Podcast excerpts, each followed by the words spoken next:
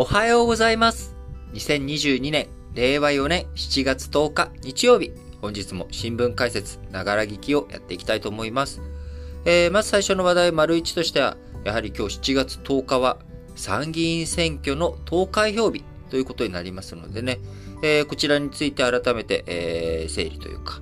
数字の話をしていこうかなと思います。参議院選挙のね、それぞれどこにどう投票するのかというのは、やはり有権者の皆さんご自身で、考えていっていただくことだと思いますので、私の方からね、何か付け加えたりとかっていうのは、あまりすべきことじゃないなと思いますので、皆さんが、こうね、この人に入れたいな、この党に入れたいなっていうところに入れていただく。で、特に、自分の選挙区に入れたい人がいないなっていう悩み、これはあったりすると思います。選挙ってね、例えば、自分は、何々さんに入れたいと。よくね、テレビで出たりとか、あるいは、閣僚をやっていたりとか、応援したいなっていう政治家、そういう政治家がいたとしても、その政治家の選挙区にいない限りにおいては、投票することができないということがあるわけですよね。全国区とか、比例代表とかでない限りにおいては、自分のね、地元の小選挙区に入れたい人がいないという問題、悩みというものを抱えることがあります。その際には、やっぱり党、どの政党に力を持ってほしいかなっていうところ、あるいは自分の選挙区の中で、この人が言っていること、あるいはこの人の人柄、この人の実績、この人だったら入れてもいいかなっていうところ、こちらにね、力をフォーカスしてですね、渡してあげるというのがいいんじゃないかなと思いますが、数字の確認改めてしたいと思います。今回、参議院の定数、3増えて248となりました。改選議席、参議院選挙はですね、全体の6年が任期で、半分ずつ改選ということをしますので、半分の248議席の124、これに、今回、補充1を含めて125人が参議院選挙、議席争う議席数となっております。なので、この125をどう誰が取るのかというところ、こちらがね、ポイントになってくるわけですが、まずは全体の248議席、こちらの過半数に当たる125議席、これをどういうふうに自民、公明、与党がね、確保することができるかというところが最初のポイントの数字になってきます。125議席、ですけれども、今、非改選議席、自民党が56議席、公明党が14議席ありますので、70議席は与党、公明党、非改選の議席として、抑えております。なので、125議席まで、残り55議席ということになっておりますので、まずはこの55議席、こちらを抑えることが自民党、公明党できるかというところ。次に、今回の、それはね、全体で見たら、参議院の議席数125か、どうかということ、過半数を抑えているかどうかという話だが、今回125議席を争うわけなんだから、これの半分を取ることができたのかどうかということ、こちらポイントだよねと。今回の選挙で示される民意というもの、こちらに注目する上では、125議席のうち、今回の選挙で何議席取ることができたのかと。改選、今回のね、今回議席が改まる、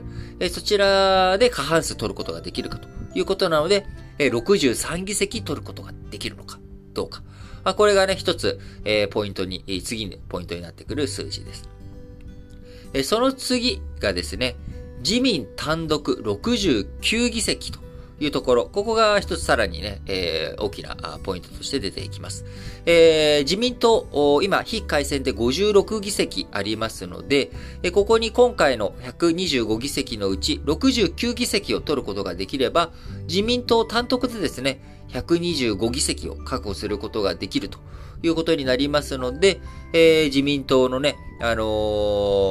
ーがすごく承認されたということになるので、125議席自民単独で、目指すためにはですね、69議席取得が目標ということになってきます。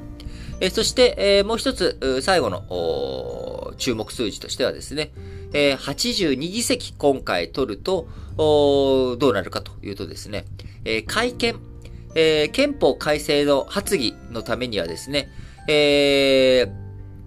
総議員の衆参ともに総議員の3分の2が必要ということになります。参議院248議席なので3分の2は166議席ということになりますが、自民党、公明党以外にもですね、国民民主党や日本維新の会、この2つの政党もですね、憲法改正すべきだというふうに動いているところなので、自民党、公明党の非改選70、56議席、14議席と合わせて70議席と、国民民主党の5議席、日本維新の会の9議席、14議席を合わせて、84議席、今、改憲勢力で非改選であるわけです。これに82議席を加えると3分の2ということになりますが、もし自民党がね、さっき言った単独過半数になる69議席取ると、残りは13議席ということになるので、公明、国民、維新で、その分確保していくこともできるだろうなというふうに思われますので、このあたりの数字がですね、どういうふうになっていくのか。明日、7月11日、月曜日の朝、選挙速報という形でね、この新聞解説ながら聞きでも、皆さんにお伝えしていきたいなと思います。もうすでにね、期日前投票を済ませた方もいるでしょうし、まだ、選挙どうしようかなって悩んでる方もいらっしゃるでしょうし、選挙の投票、別にいいやと思ってる方もいらっしゃると思います。人それぞれね、いろんな考え方があって、叱るべきだと思いますし、僕は、選挙、投票しなきゃいけないみたいな、あんまりそうは思ってないんですよ。した方がいいとは思ってます。した方がいいし、ですけれども、やっぱり人それぞれみんないろんな考え方がある。あるいは考えてなっていうことも含めてね、それも含めて、選択なのかなというふうに思っておりますが、せっかくある権利、使ってね、別に損することはないんだから、使った方がいいんじゃないかなぐらいのね、ふうに思っております。なのでですね、皆さん、選挙、